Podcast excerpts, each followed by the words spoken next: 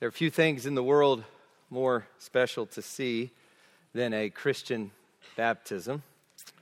It is a time of rejoicing, and uh, it was meant always to be such a vivid visual of gospel truth that we see in the ordinances in baptism and the Lord's Supper.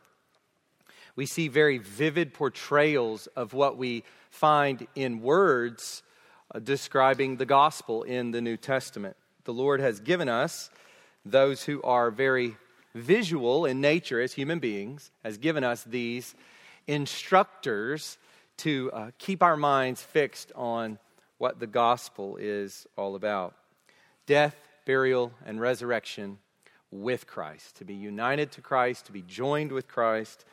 And uh, we've, we've seen that in Romans 6.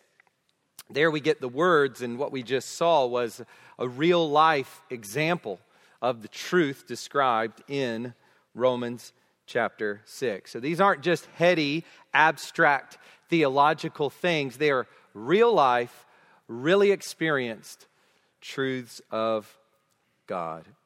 So if you would turn with me in your Bibles at this point to this mountain peak of Romans, Romans chapter 8, and today we are in verses 12 to 17.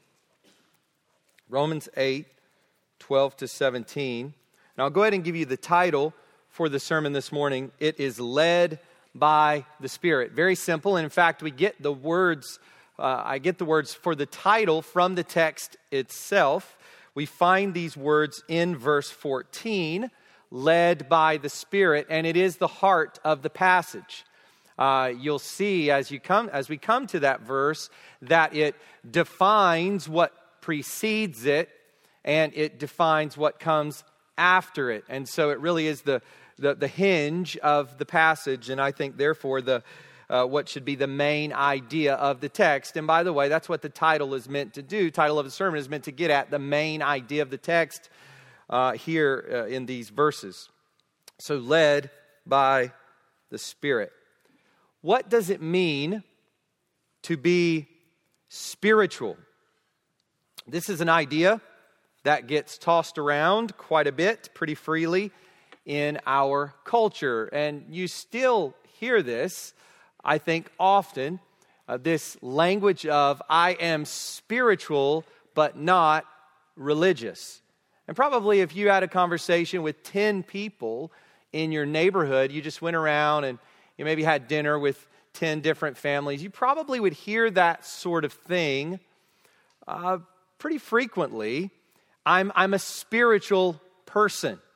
I've heard it quite a bit in different locations from different age groups of people spiritual, but not religious. But what does it look like to live a spiritual life? What does it really look like to be spiritual? Well, Paul answers that question for us in Romans chapter 8, verses 12 to 17. Here in this passage, he tells us what it means and what it looks, looks like to be spiritual. And of course, it should be no surprise to us that being spiritual has to do with the Holy Spirit, right? Just makes sense. Being spiritual has to do with the Holy Spirit. And by the way, generally, not entirely, but generally, when you hear people talk about being spiritual, typically they are, they are basing that sort of new age kind of notion on a long history of a Christian heritage, a long Christian heritage that has sort of held up Western civilization. So when they are referring to being spiritual, uh, the roots of that notion go back to the Christian gospel, but it's been twisted and perverted with some sort of general New Age Eastern mix of spirituality. But here we have the truth that to be spiritual has to do with the Holy Spirit. Being in the Spirit, the Spirit being in us, living or walking in accordance with the Spirit rather than living or walking in accordance with the flesh. Every person is either in the flesh or in the Spirit. And that's what we talked about last week. There is no kind of gray. we recognize that there is much gray in life, right? I mean, you're going to have a hard time navigating life on a practical level if you're just black and white. It's not going to work. There's a, there is nuance built into life by its very nature. There is gray in many areas of life. I'll tell you one area there, there is a lot of gray that's difficult is in disciplining children, trying to work that out on the specific level. Lots of gray to be dealt with there. But this is a black and white truth. Every person is either in the spirit or in the flesh. It is either black in the flesh, darkness, or it is white in the spirit, light.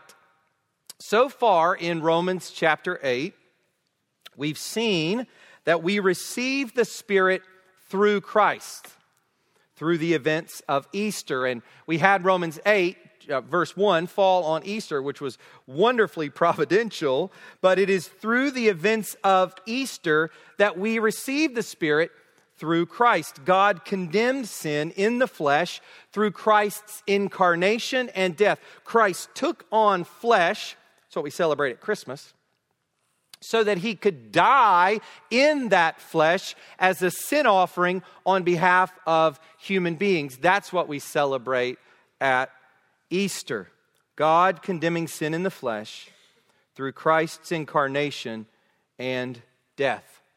But Christ did not stay dead. He was then raised and exalted, and he has poured out the Spirit on his people. By the way, that's the linkage uh, the resurrection of Christ is not just a historical thing that we look back to and it happened and we say, okay, there it is. It is historical. He rose bodily and literally, but the linkage between the resurrection of Christ and our own experience in this world in life is the Holy Spirit, whom Christ raised and exalted, poured out on his people.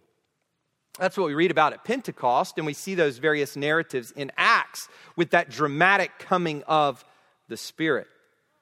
But we who are Christians individually received the Spirit, the Spirit of God, the Spirit of Christ at our conversion. And Paul referred to this, it was a, a, a little note. We, we, we maybe just kind of zipped over it, but it was a little note way back in chapter 5, verse 5, where Paul speaks to this notion of us receiving the Holy Spirit. Chapter 5, verse 5, it says this God's love has been poured into our hearts through the Holy Spirit who has been given to us. Through the Holy Spirit given to each of us who is a Christian. If one does not have the Spirit, then he or she is not a Christian. To be a Christian equals to have the Spirit.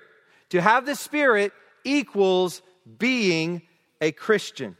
And that's Paul's point in chapter 8, verse 9, which we looked at last week. You, however, are not in the flesh, but in the Spirit. And here it is here's the language if, if, if in fact, the Spirit of God dwells in you. Anyone who does not have the Spirit of Christ does not belong to him. There are lots of ways that we, in our culture, in our very watered down, very milky evangelical subculture, many ways that we refer to being a Christian. But let me be clear, because Paul here is clear. Being a Christian means you have the Spirit of God dwelling in you. So let me go back to this idea of spirituality. This means that any so called spirituality apart from the Holy Spirit is not spirituality at all. In fact, it is just of the flesh. Uh, any, any kind of spirituality that makes a person feel as though they're deep. They're deep. They're a deep thinker. Or, or maybe they're, they're someone who is just kind of a little unique, a little different than those around them. They, they have these sorts of thoughts. They, they think philosophically or whatever. It's just flesh, another flavor, another version of flesh. It's not spirituality at all. We know the flesh is also under the oversight of that evil spirit himself, Satan. So there is a sense in which this kind of so called spirituality, overseen by demons, is connected very much to the day in, day out workings of the flesh, characterized by sin and death, rebellion against God, and separation from God. Any so called spirituality that is not governed by the Holy Spirit of God is just rebellion and separation from the living God. But what does it look like in practice to be in the Spirit? What does it really look like in the experience of a Christian to be a spiritual person? To be, as Paul says in our passage for today, led by the Spirit. Well, before we even come to our verses for today, we've already gotten a few answers to that question in Romans 8. So we've seen that it means to carry out God's law from the heart. We got that in verse 4. That's what it means to be spiritual. That's what it means to be led by the Spirit. We also saw that it means to hope in future resurrection. That's what we got in verses 10 and 11. To be spiritual, to be in the Spirit, to have the Spirit, to be a Christian is to have hope in future resurrection. But today, we get a little more detail about the spiritual life. And it turns out that it's actually quite simple. You know, Things like something big like the Christian life is, is in some ways quite complex, right? I mean, you can go and get a book. I remember uh, when I was in seminary, I've mentioned this book before, but I mentioned uh, John Frame's great book, John Frame's The Doctrine of the Christian Life. And it was over a thousand pages. It was incredible. And he dealt with all sorts of uh, competing worldviews to the Christian system of thought. And he deals with uh, what it means, practically speaking, day in and day out to live the Christian life. He went through and expounded on the Ten Commandments, page after page after page. God's moral law, the basis for God's will in human living. It was a great book. And it does give the impression that there really is no way to live the Christian life unless you've got a lot of extra time on your hands to read large tomes like that. Otherwise, you are just not going to quite get it. But thankfully, Paul gives us just here a few verses which simplify the Christian life for us or help us to understand what it is to be led by the Spirit, what it looks like in practice, in daily living, Paul boils it down to just two big ideas. Just two. Two things to walk away with that are so fundamental to understanding what it is to be led by the Spirit. As Paul describes it here, being led by the Spirit involves these two fundamental and all encompassing things. And you'll find them up here on the screen. Here they are very basic, but this is the Christian life in a nutshell. Led by the Spirit, two things. First, sin killing, and second, sonship. Anything and everything under the Christian life can really fit under these two great banners. This is what it looks like to be led by the Spirit. So, if you would go ahead and stand with me for the reading of God's Word.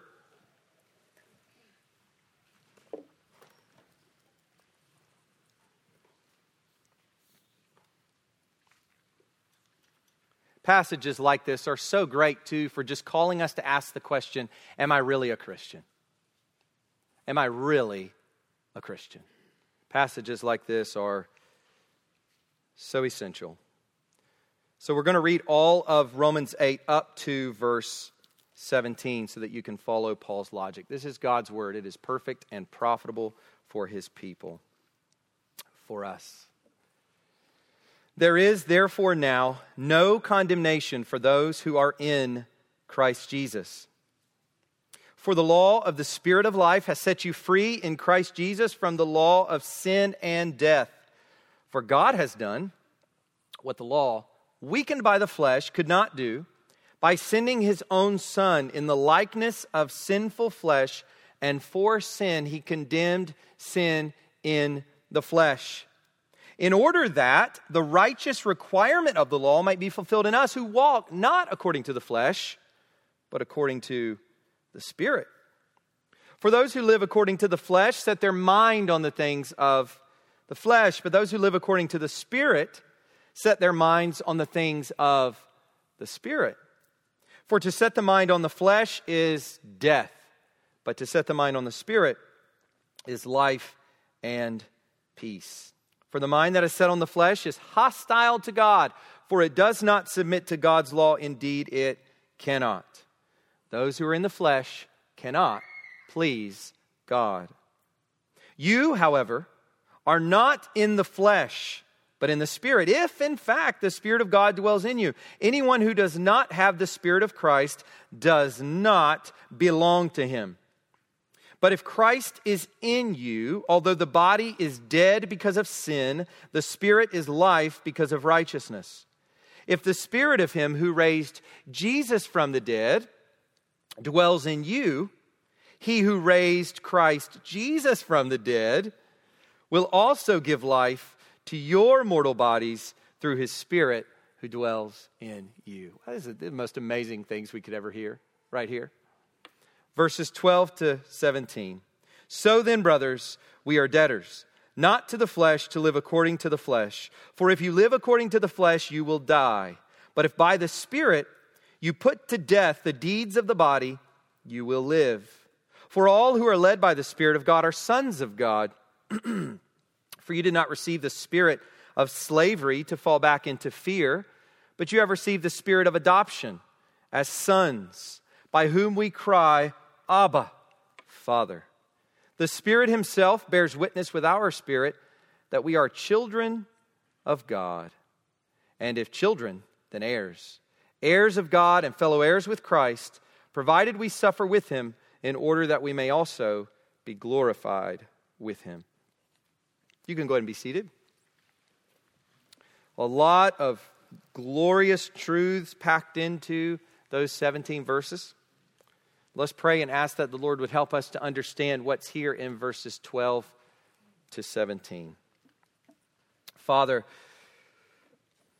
as I was reminded yesterday in a Paul Washer sermon, you are glorified through human weakness you are seen as mighty, great, and the basis for anything we could ever do through our weakness. Father, there's much weakness in here this morning, Lord, among us. Weakness in preaching, weakness in hearing, weakness in focusing. Father, we need you. We need you right now. We need you for clarity. We need you for focus. We need you to move in us. Because apart from that, Father, we are just a bag of bones. We have nothing, dead bones, like in Ezekiel. We need you to breathe on us, Father. We need you to move among us and within us if things are to happen here today of eternal consequence. And so, Father, we ask now in the name of the Lord Jesus Christ, the Son of the living God, that you would work in hearts today and that your scripture would do its work among us. Thank you for giving us these truths, Lord, that our ears, by your grace, that our ears would be under the sound of these truths today. What a blessing.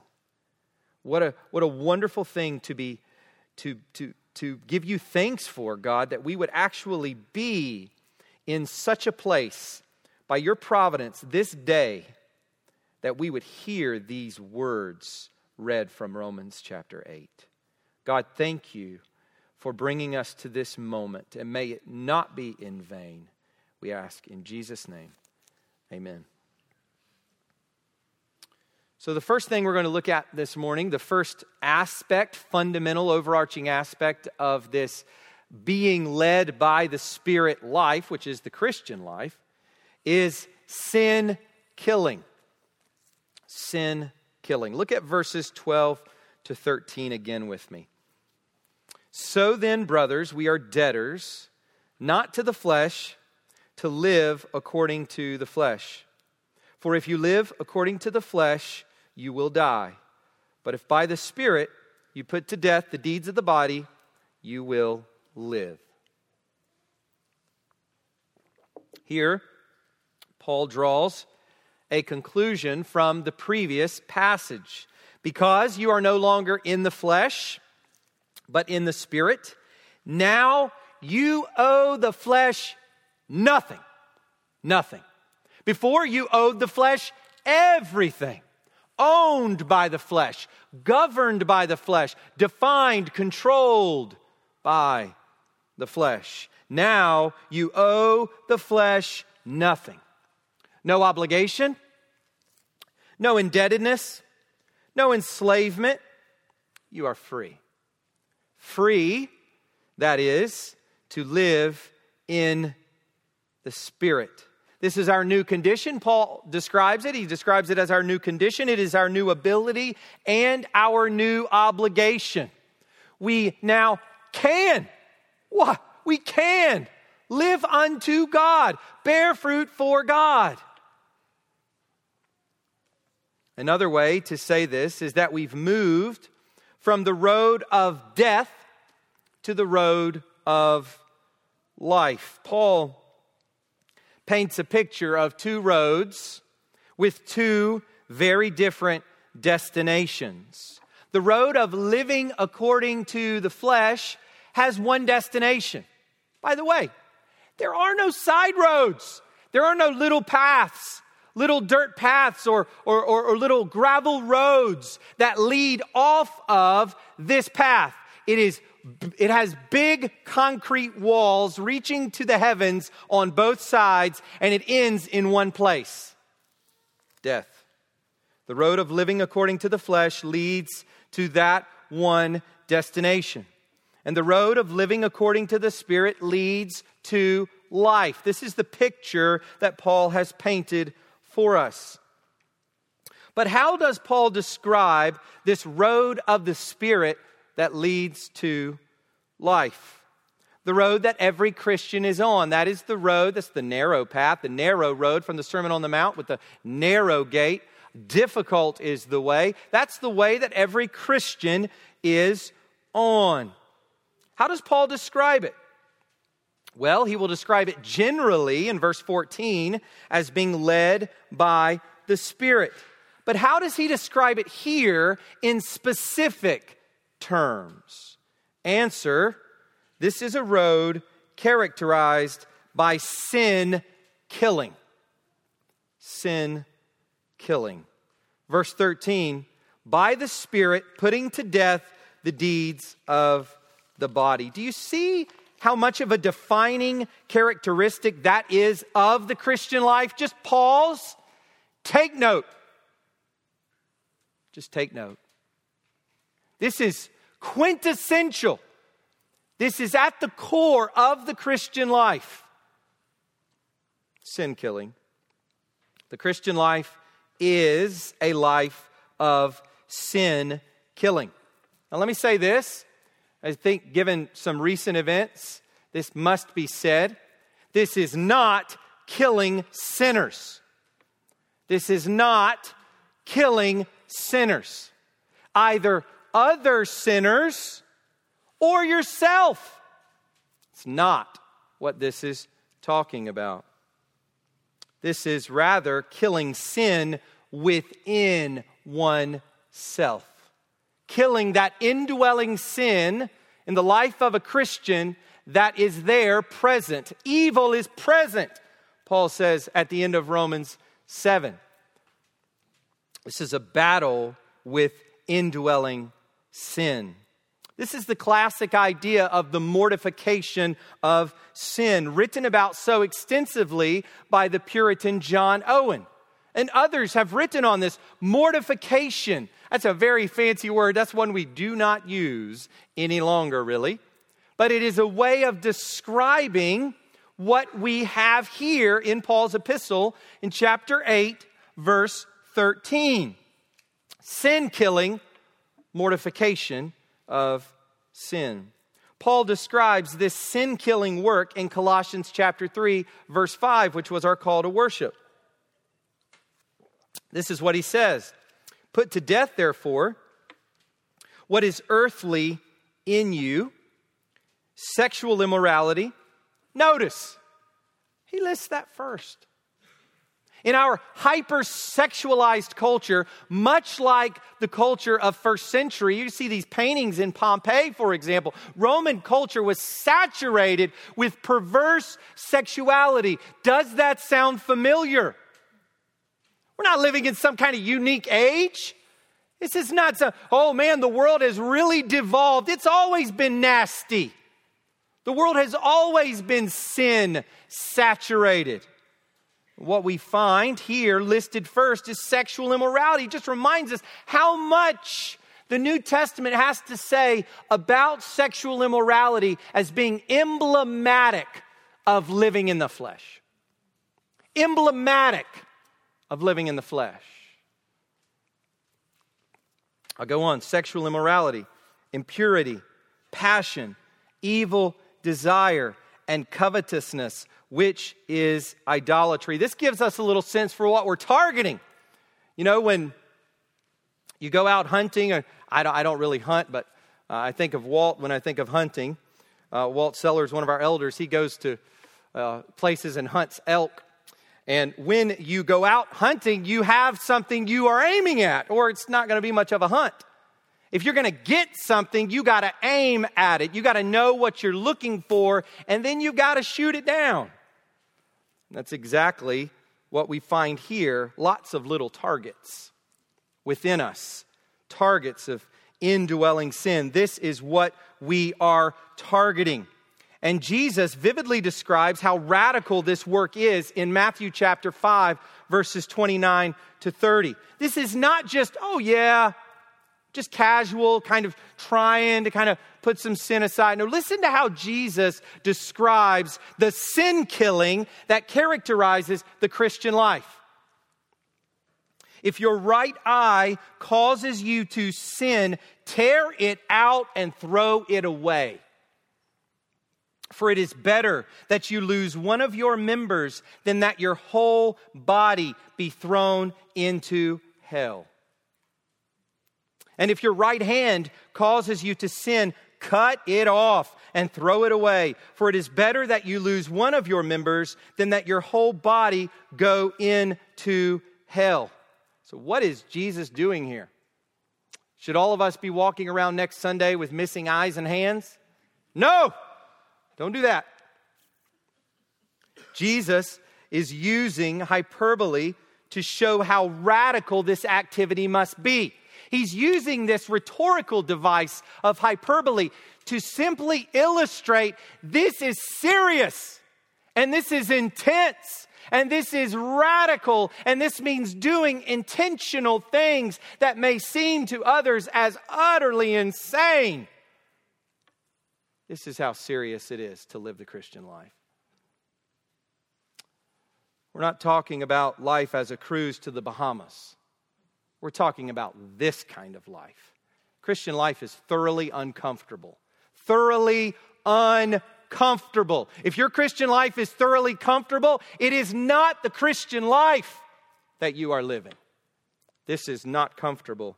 What Jesus is describing and what Paul is describing in Romans 8 13. So we need to take note. This is radical and active work. We go to great lengths. And we are the ones doing it. Notice that. We are the ones doing it. This is active. Paul says, You, you put to death the deeds of the body. Uh, let me say this our sanctification is not passive. There is a, an idea, it's a slogan out there that's just wrong. It's just false. It's kind of silly. And it goes like this let go and let God. What in the world does that even mean? What in the world do these things even mean? They sound squishy, they sound nice, and they look good on a coffee mug, but it is utterly silliness. Let go and let God. You tell me how Romans 8:13 could in any way be described as letting go. This is not letting go of anything. We must actively engage our flesh to put it to death. We're holding tight. We're not letting go. Listen to the way D. Martyn Lloyd Jones describes it. We must pull it out, look at it, denounce it, hate it for what it is, then you have really dealt with it. Christian life is not passive. And maybe your Reformed theology has, has somehow been twisted in your mind to make you think that you're just sort of sitting there waiting on God to sort of sovereignly do things in your life. And you're just sort of floating along, waiting for God to act. That's not the Christian life. So listen to these words. You go and kill sin, Christian. That's what we must do. But there is another pit that we can fall into. Yes, we can fail to see how active this is on our part, which was what I was just attacking a moment ago. But on the other hand, we can skip over Paul's central words. These are so significant, so central. By the Spirit. So there's no place in, in the Christian life for passivity. There's no place in the Christian life for let go and let God, whatever it is that might mean. But at the same time, there is no place in the Christian life for self reliance. And that is why Paul says here that it is by the Spirit. It is only by the Spirit living within us that we can put sin to death. That's the only way it's going to happen. Let me say this to you, disciplined Christian. You're not putting sin to death when you're relying on yourself. You're doing something else. You're doing something else. Let me say that again. You're not putting sin to death when you are relying on yourself. You might be able to put some things in place. You might be able to organize life in some very specific ways. But what you are not doing is putting sin to death. John Stott says this For only he can give us the desire, determination, and discipline to reject evil. Only the Spirit can give us that. Let me tell you what happens in the life of a disciplined person who's not doing it in the Spirit pride. Pride. You get your schedule right, you get your Bible reading right, you get your, uh, your, your home in order. Man, you're just pulling up those bootstraps. And you know what you do in the flesh? You look over at Joe or Sally who doesn't have it together. Their life's a mess. Are they reading their Bible every day? Probably not. And you know what you say? You say, I am. I am. That's what happens when discipline goes into gear apart from the Spirit. Is pride comes in, and guess what? That's worse than whatever else it is you put aside. That's worse than whatever else it is you put aside. Because pride is like a cancer of the soul. It destroys all your works, it destroys everything, and it debases love. It prevents you from loving God humbly and meekly. and prevents us from graciously and mercifully loving our neighbor. We must rely on the Spirit, or it is just flesh. Remember, we are talking about a life led by the Spirit. That's the whole big idea here. Under His authority and control, under His guidance and shepherding. We're talking about daily and hourly dependence on the Spirit of God, on His empowerment. And by the way, He provides it. Isn't that amazing to think? When we're tired, when we're overcome with our weakness, isn't it amazing to think that in that moment we can approach God, we can approach the throne of mercy, we can approach the throne of grace, and that the Holy Spirit, who is a real person, helps us in that moment? Always. Not in the way we think He should all the time, but He always helps us. He's always present. This is daily and hourly dependence on His empowerment. This is constant prayer for His help and a mind directed to His inspired word. You know, it's interesting. We get a little insight into what Paul is talking about by examining the context of Colossians 3, verse 5. Remember what Colossians 3, verse 5 says Put to death, therefore, what is earthly in you. Well, when you take that verse which parallels our passage for today, when you take that verse in context, what you find are two very essential aspects of this putting sin to death with the Spirit kind of life. So look before Colossians 3 5 and verse 2. If you have your Bible there, you can quickly flip over. You can see Colossians 3 5 in its context. Verse 2 says this Set your minds on things that are above, not on things that are on earth. You know, I remember one night um, I was just, I just felt very kind of dry spiritually, and my wife and I were kind of getting into bed, and we, we put on um, the, the ESV app. We were going to just listen to uh, an epistle. It's kind of my go to, the, the Psalms and the epistles, just immediately, boom and just pop with glorious truths. And um, we, we turned on uh, First Thessalonians, and I just remember hearing that. It was like fireworks just went off in my heart. My heart was dry and cold, and I was tired and grumpy. And it was like all of a sudden I started hearing those things from First Thessalonians. It was like I was just like electrified. It was like fireworks just went off in my soul. And that's because immediately my mind, which was so focused on what was going on right here in this dirt of life, was raised up to the glories of heaven. And that's what we read here in Colossians 3, verse 2. Set your minds on things that are above, not on things that are on the earth. We need our minds constantly geared back to heavenly realities. And then afterwards, Colossians 3:16.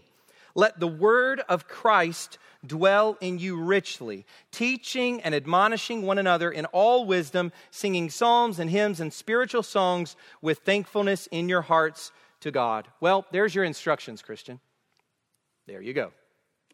That's what it looks like to be led by the Spirit in killing sin.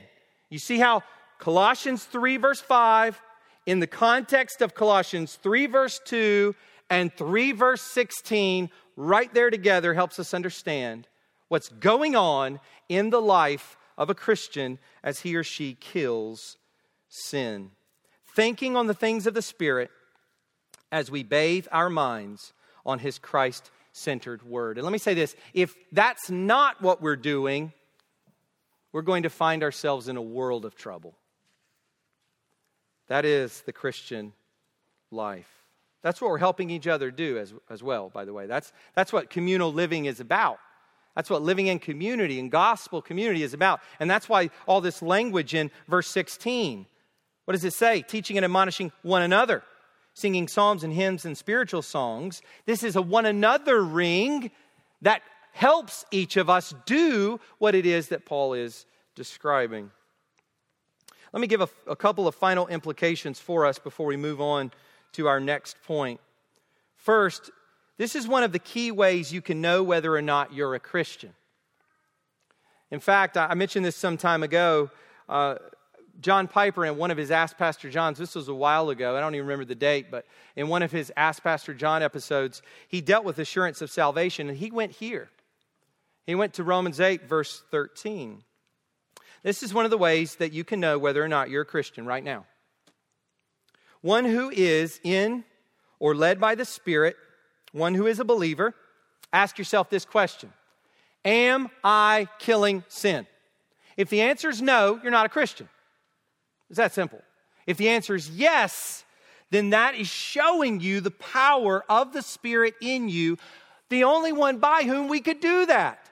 We would have no interest in killing sin if it were not for the Spirit. We're not talking about sinlessness, but sin killing. Let me say that again. Being a Christian is not about sinlessness, it is about sin killing. On any given day in your Christian life, there will not be sinlessness, but there must be much sin killing daily. Christ says, carry the cross daily. Second implication all efforts at reform in home, in church, and in society must be focused here for each of us. So you get all riled up for social action, you get all riled up about some cause, and you spend endless hours on the internet listening to your favorite talking head, and you get all sort of out of sorts, ask yourself this question Am I as passionate about killing my own sin as I am about this cause? This thing that gets me all flustered. This should be your greatest passion as a Christian.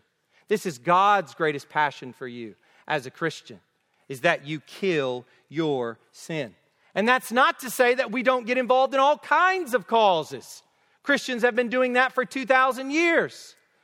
Much of the wonderful institutions that end in human flourishing in Western civilization owe, the, owe, them, owe their very existence to Christianity. Think of hospitals and universities and all sorts of other institutions, all kinds of reform, abolition of the slave trade, the fight now against human trafficking, and other sorts of things.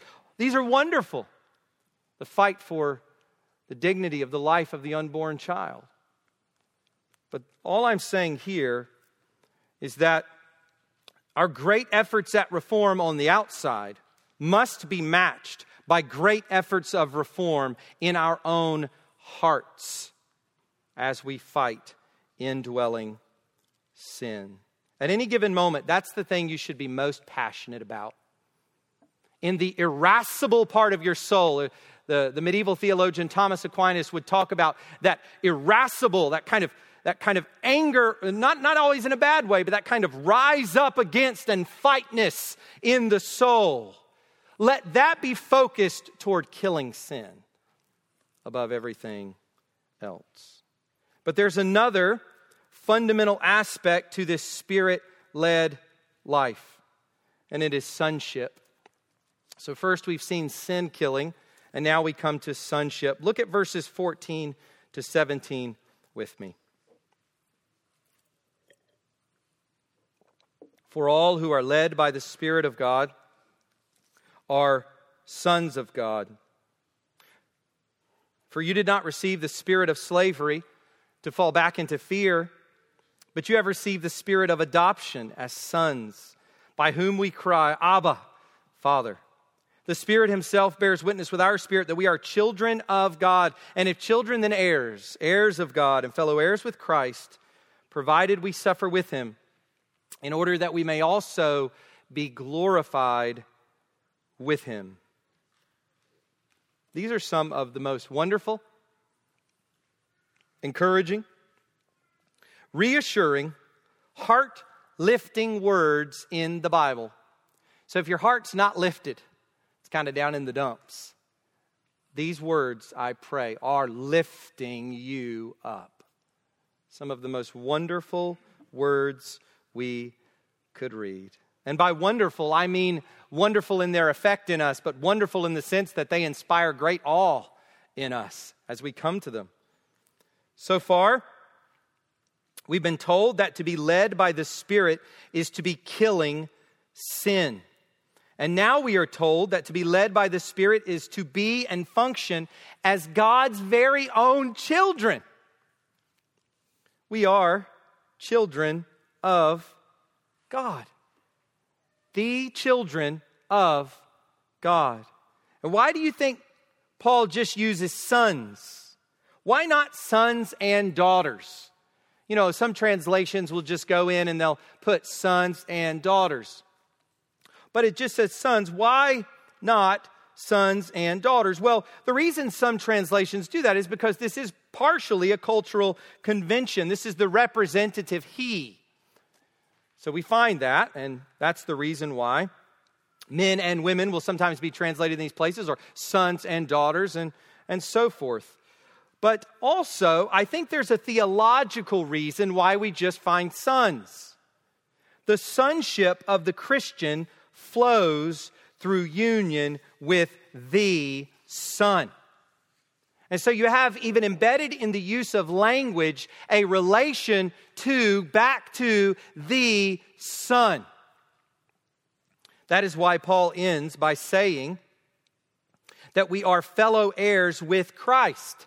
Our sonship, our status and experience as adopted sons and daughters of God comes only through union with the one unique Son. So, made sons through the Son. Made sons through the Son. So, all human beings do not relate to God as his children. Just let me put that out there. You will often hear um, I can remember years ago hearing uh, then presidential candidate John Kerry uh, saying that in a debate, you know, we are all God's children.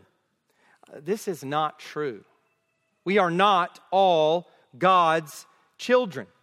This is a unique right given to us through Christ. John chapter 1, verse 12. It is a right, it is a privilege it is a gift to be God's child. We're not all in this world God's children. In fact, as Ephesians chapter 2 verses 2 to 3 says, human beings are sons of disobedience and children of wrath.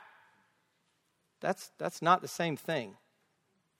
It's not the same to say we are children of God and we are sons of disobedience and children of wrath. We are either sons of disobedience and children of wrath, or, as we find here, sons of God, children of God, heirs of God. Once again, it is an either or. And there are five things that this sonship entails that we need to notice here. I started out with three, but ended up having to go with five. So I'm going to give all of these to you, and you can write them down. This is where we'll finish up this morning.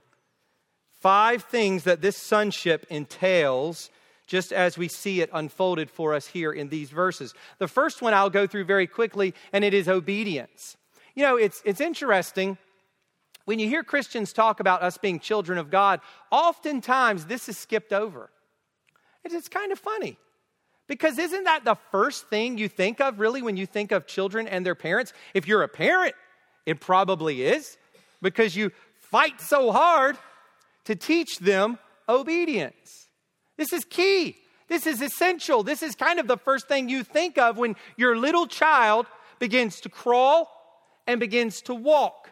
Immediately, you realize that one of the most fundamental aspects of this relationship is obedience authority and obedience. And that's what we find when we go to the Bible and we see counsel from the scriptures to parents. This is an essential part of that relationship. But oftentimes we go to the, the intimate stuff when we see that we're children of God and we just kind of skip right on over this part obedience. But obedience is entailed in everything we've just talked about. All of this sin killing, being led by the Spirit of God, is to be under submission to God's word, as we saw last week, and it is to be carried along by God. It is to be under His authority, obedient to Him. So I'm not going to say anything more about that. But that's a first aspect of this that you just can't miss. You can't go to the other stuff without getting this down. Second, adoption. Adoption.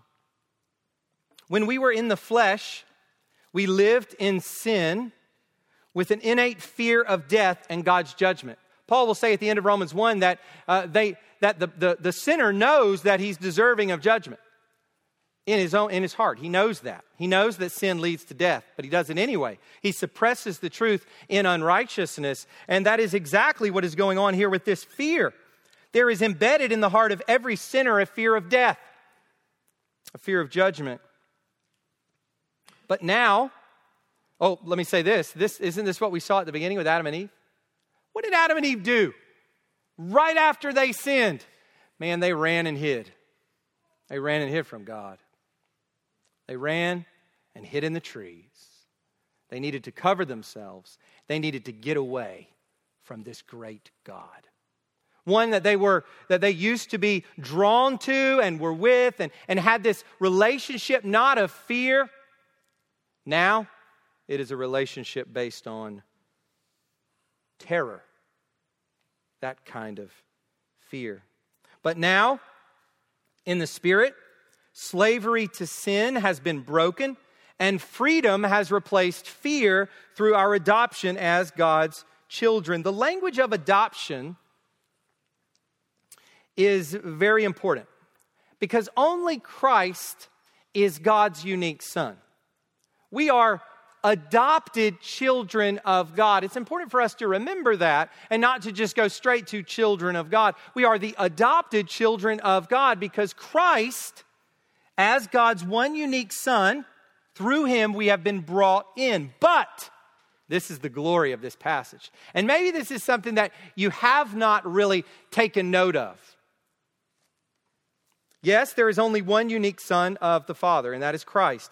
But as in Roman adoption, and as we see adoption practiced today, the adopted child receives full privileges, and status along with the natural born children. The distinction is, as it were, in practice, erased. When you adopt a child, they are really and fully your child.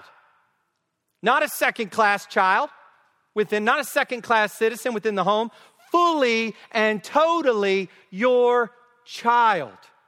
That's the way it was in Roman society, and we see that being practiced today. Oh man, do you know what that means? This is so glorious.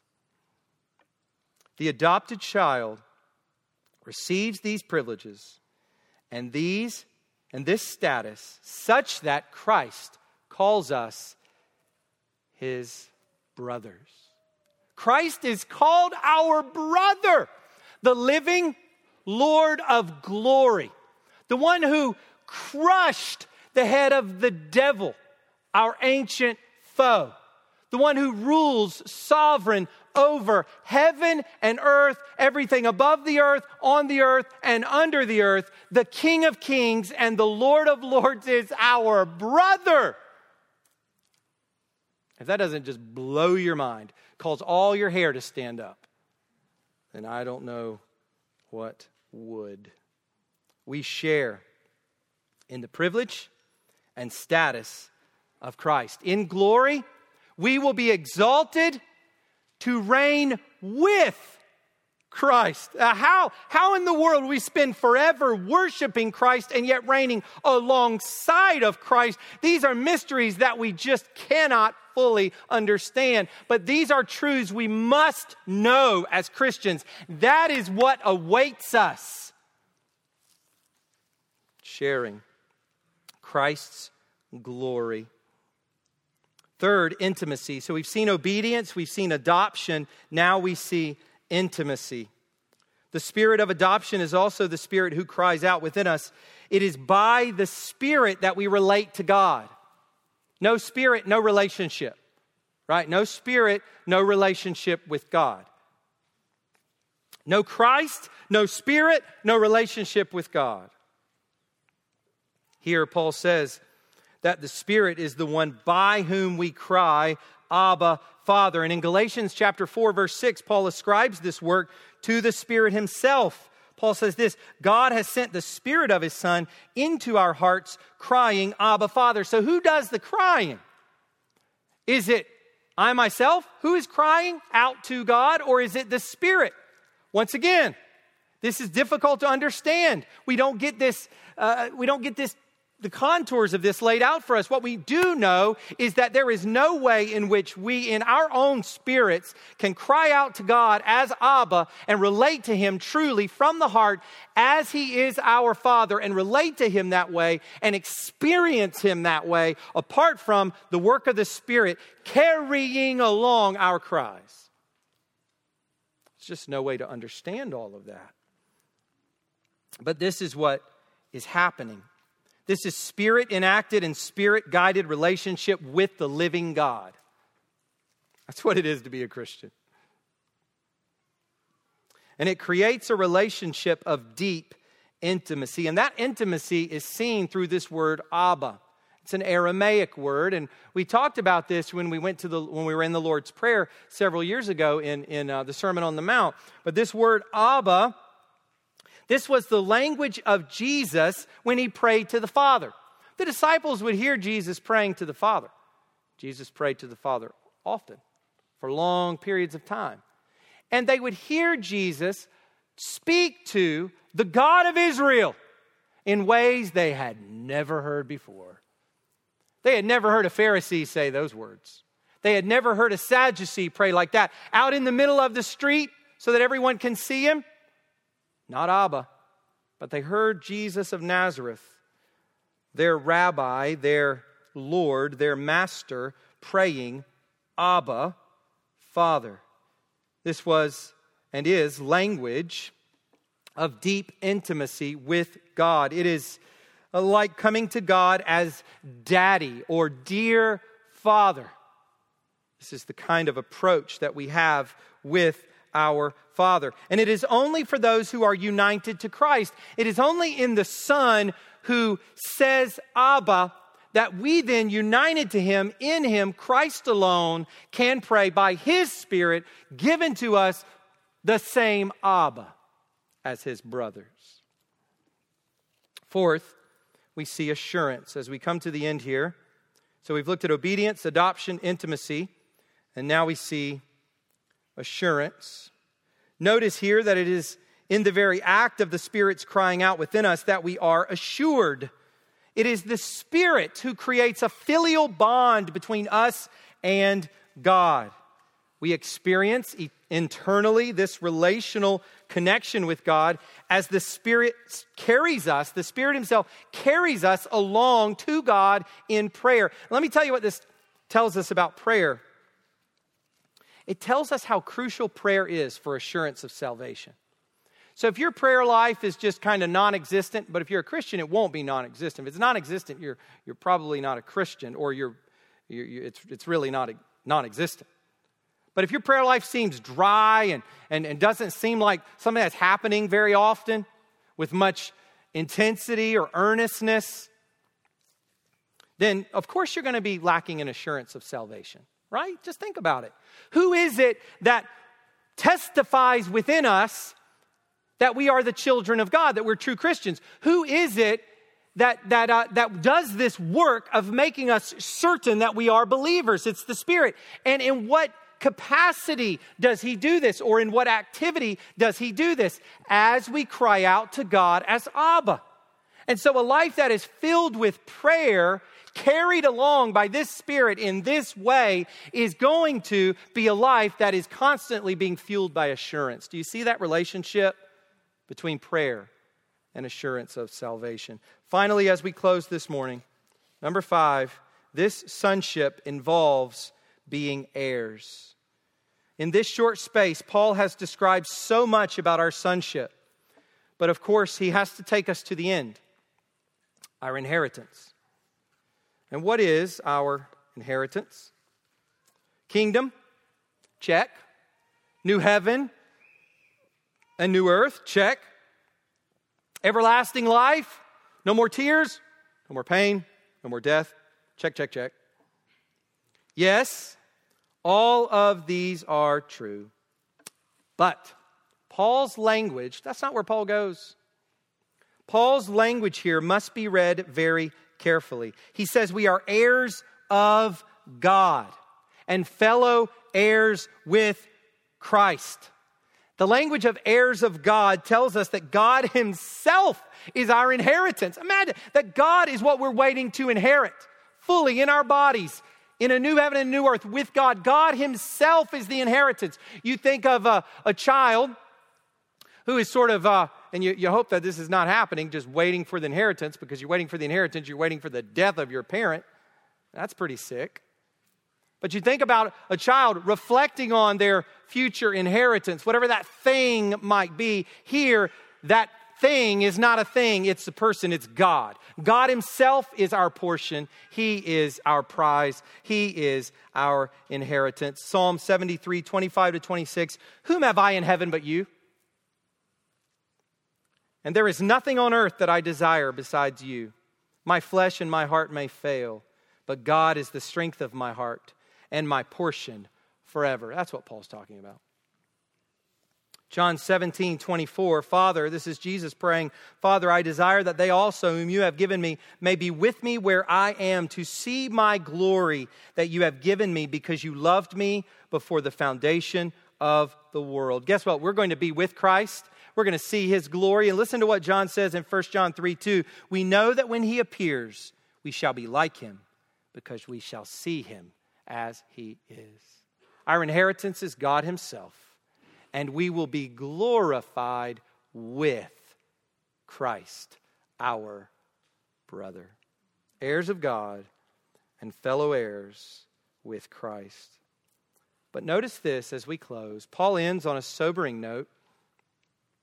He ends with an if, a condition, a reminder of what the authentic Christian life involves suffering.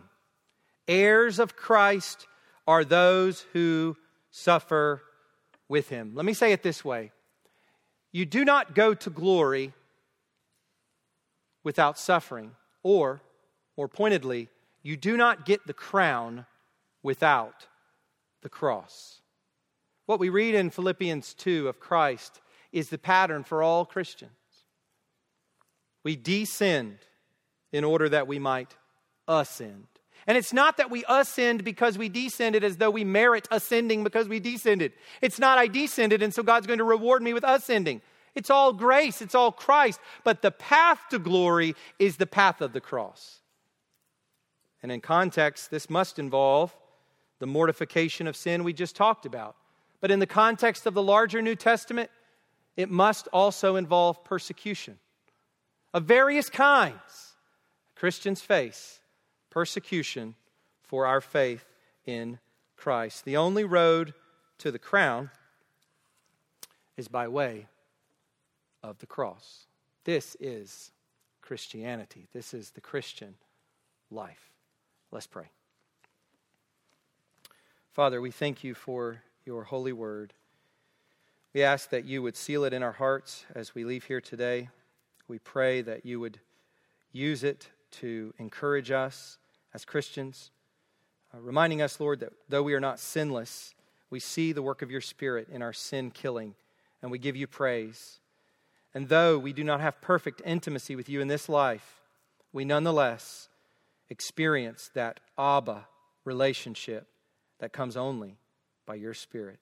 We thank you for reminding us of these two fundamental aspects of the Christian life, of what it means to be in the Spirit to be led by the Spirit. Father, as we come now to the Lord's Supper, we, our eyes are just fixed on Jesus, what he accomplished at the cross, what his blood does for us, and covering us of our sins and giving us that covenant relationship with you that is in his blood. We thank you, Father, that through the blood of Christ you have passed over our sins. Pray these things in Jesus' name. Amen.